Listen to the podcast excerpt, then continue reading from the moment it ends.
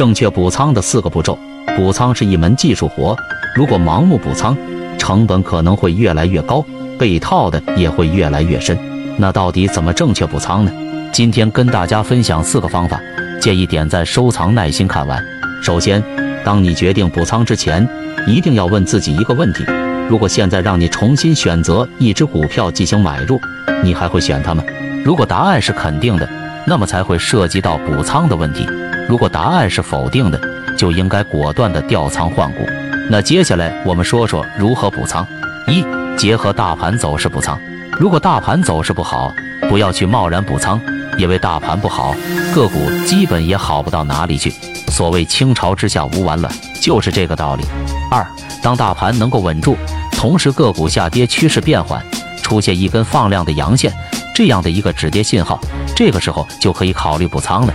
因为不管是什么下跌趋势，止跌之后基本上都会有一波反弹，或大或小，所以这个时候补仓才能起到一个降低成本的作用。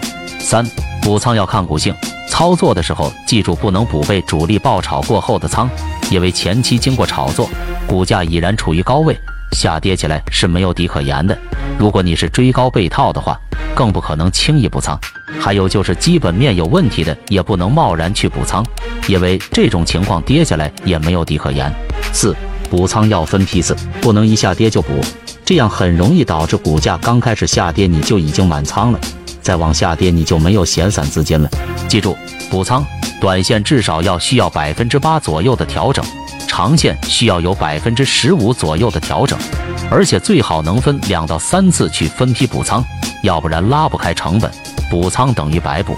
点赞收藏下来，以后你一定能用得上。